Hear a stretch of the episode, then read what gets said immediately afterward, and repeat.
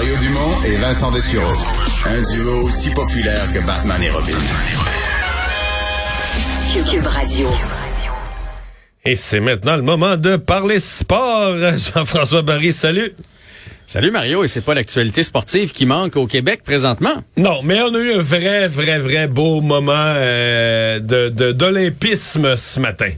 Oui, magnifique. Honnêtement, j'étais devant mon téléviseur. Je voulais voir ça absolument, la dernière course de Charles, Charles Hamelin.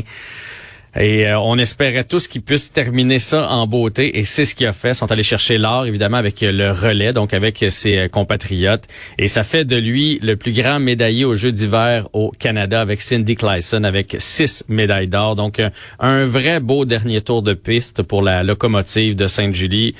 Et c'est drôle parce que je l'ai rencontré à quelques reprises. J'ai même déjà chaussé ses patins pour une émission oh. de une émission de télé où est-ce qu'il nous faisait faire un sport qu'on aurait aimé pratiquer. J'avais été faire ça avec euh, avec toute l'équipe olympique. Puis j'avais la même grandeur de pied que Charles Hamelin, donc j'avais ses patins dans, dans les pieds. Puis j'étais pas bien bon. C'est euh, non mais, c'est toi, qui est un, toi qui est un joueur de hockey là, c'est pas le même patin du tout là. Ben non, écoute, les lames, c'est tellement long et il faut que tu fasses confiance au fait que ça agrippe. Je me souviens, Charles m'avait dit, garde, accote-toi dans, dans, dans, dans l'espèce de matelas, là, puis va aussi loin que tu peux. Puis tu sais, c'est contre la nature humaine de se laisser aller comme ça. Là. Mais tu sais, s'ils sont capables de mettre la main à terre, c'est parce que la lame, la lame coupe là, comme ça se peut pas, là. Bref, et là, je me souviens toujours, on avait fait un relais ensemble et la poussée qu'il m'avait donnée dans le derrière, là. tu sais, parce qu'il se pousse, là. T'as jamais pu tourner, t'as fini à face dans le banc d'en face. non, on m'avait dit que j'avais pogné ça assez vite, honnêtement, pour, euh, pour, pour quelqu'un qui, qui c'était la première fois qu'il chaussait ces patins-là, là. Mais, bref, tout ça pour dire que c'est tellement quelqu'un de sympathique quand on le croise. Euh, Puis, tu sais, c'est quelqu'un qu'on voit souvent dans des lancements, qu'on peut voir euh, dans différents euh, spectacles ou premières, qu'on en oublie que c'est un champion, mais un champion. Là. Il y en a plusieurs qui ont écrit que c'est un GOAT aujourd'hui pour le, patinage de vitesse, le greatest of all time. Puis on oublie ça de Charles Hamelin, mais il est simple, il est sympathique, mais il s'est entraîné fort pour revenir là où il est et ça fait 20 ans qu'il domine son sport. Mais c'est ça l'affaire, là. C'est que je disais que c'est ses cinquième olympique. Ouais. C'est cinquième. Ça, c'est au 4 c'est au 4 ans, si je me trompe pas, là. exactement. Non, non, ça fait 20 ans. 20 ans qu'il s'entraîne comme, ben, plus longtemps que ça, mais entre autres, là, pendant 20 ans, de, de, de maintenir le rythme, c'est, euh, c'est phénoménal. Alors, on était vraiment content pour euh, Charles Hamelin ce matin. Et on a pouvoir quand même un peu la, la, Bon, d'autres de la relève, ou du moins qui eux seront là encore pour quelques années euh, dans, dans l'équipe et qui sont pleins de talent aussi. Là. Ouais, totalement. ça, mais ça, il y en a quand même eu à travers les années, mais tu sais, qui, qui perdurent comme Charles Hamelin, puis qui sont toujours dans le dans, dans, l'équipe là, du relais. on dit c'est sa dernière course, il a annoncé, c'est fini là. Mais est-ce qu'il sera dans d'autres championnats du monde? Peut-être Ça, j'ai pas entendu, mais les Olympiques dans quatre ans, on, hmm. oublie ça. Là. Puis on l'a vu aussi en solo, ses performances étaient quand même un peu moins étincelantes. Là. Mais euh, écoute, c'est une page qui se tourne, puis on, on est chanceux de, on est chanceux d'avoir vu ça ce matin. Il va pouvoir tourner de l'autre bord là, pour la première fois, une fois sa retraite prise. Euh, eux me racontaient que, ça, je pense que c'est Marianne qui m'avait dit ça parce qu'à l'époque il était encore avec Marianne Saint-Gelais.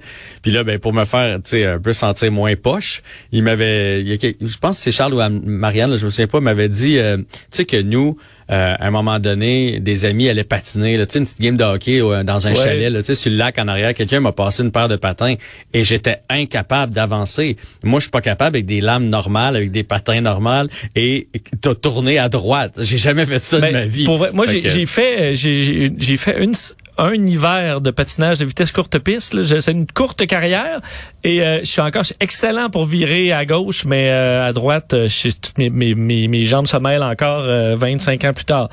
Donc toi, tu sais ce que je veux dire là, dans, dans le sens que tu dois faire confiance à tes lames. Oui, ah non, mais moi c'est que il faut que tu euh, aiguises tes, tes patins toi, avec une pierre, c'est super. Ça c'est souvent là que je moi j'aiguisais mal parce que je trouvais ça plate là d'aiguiser mes patins. Et là, tu te, pas de chef, là tu te retrouvais dans tu te retrouvais dans les matelas et tu parlais du relais, c'est moi je, vraiment là j'étais très bas niveau, mais c'est super compliqué gérer le, le, rythme pour être capable de se pousser, c'est c'est tout un ballet euh, qui se fait puis c'est pour ça qu'on voit des chutes à quel point c'est tendu, c'est excitant à, à regarder. Euh, puis, je vais juste nommer les autres parce que oui, quand même, Stephen Dubois, euh, Jordan Pierre-Gilles et Pascal Dion là, euh, euh qui était avec Charles Hamelin dans le relais. On va se souvenir un peu moins de l'équipe masculine de hockey? Eh?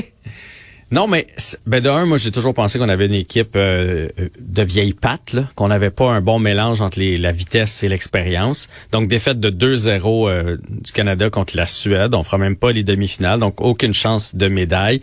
Même sort pour les États-Unis qui ont eux aussi perdu. Ça prouve à quel point, nous autres on pense que le hockey là c'est nord-américain, qu'il commence à avoir du Moses de bon hockey partout sur la planète, qu'une ligue suisse, qu'une ligue suédoise, qu'une ligue finlandaise, ça commence à être vraiment bon et quand t'enlèves les meilleurs joueurs du pays, moi, je, moi, je pensais vraiment qu'on avait quand même une chance de se rendre jusqu'au ouais, Enlever la Ligue nationale, t'enlèves quand même vraiment... Tu t'écrèmes le pays pas à peu près, là. Oui, oui, mais t'enlèves quand même beaucoup de Suédois. des Suédois, il y en a beaucoup dans la Ligue nationale. Oui, c'est vrai, t'as raison, t'as raison, t'as raison, t'as raison. Ça, ça, fait juste, tu sais, des fois, on est un peu euh, nombriliste, puis euh, c'est notre sport, puis comment ça se fait qu'il n'y a pas plus de Québécois dans la Ligue nationale de hockey? Ben, regarde, on, on l'a la réponse là, c'est que il y a plus rien que des Québécois là, qui pratiquent euh, des sports. Là. Austin Matthews vient de l'Arizona, puis euh, c'est un des meilleurs joueurs de la Ligue nationale de hockey. Fait que du hockey, du bon hockey, il y en a partout. Bref, défaite de 2 à 0, mais on va espérer que les femmes de leur côté nous. Euh, mais, mais, les femmes sont, sont rendues en grande finale, c'est ça. Les autres, c'est la grande finale pour l'or. 23h10, notre heure à nous, là, ce soir, pour les, je sais, Mario, ça, ah, ouais, je sais que t'aimes le hockey, mais c'est tard un peu pour un gars qui se lève à 5 heures, ouais, C'est le début, ça. Ouais, okay. Mais c'est ce soir, donc, 23h10 contre les États-Unis, bien évidemment c'est pas souvent quand même que les directeurs euh, gérants des équipes font des points de presse une fois de temps en temps. Ken Hughes qui vient de le faire, mais qui le fait. C'est pas un moment ordinaire. C'est un moment où il vient d'avoir l'échange de Tyler Toffoli et où on s'attend à une rafale d'échanges. Est-ce qu'il a confirmé, est-ce qu'il a confirmé ce sentiment là, que le Canadien va bouger beaucoup? Ouais. Oui, moi, ah une ben, réponse claire. Ben, je l'ai tout écouté. Euh, moi, personnellement, j'aime ça. J'ai vraiment l'impression... Dans les dernières années, je chantais toujours qu'on disait qu'on allait rebâtir, même si on veut pas utiliser ce thème-là, ce thème-là, là, mais mais qu'on le faisait à moitié, puis qu'on était sentimental, puis tu sais un gars comme Toffoli, bon contrôle, on l'aime bien, on va le garder, puis qu'on voulait quand même faire les séries.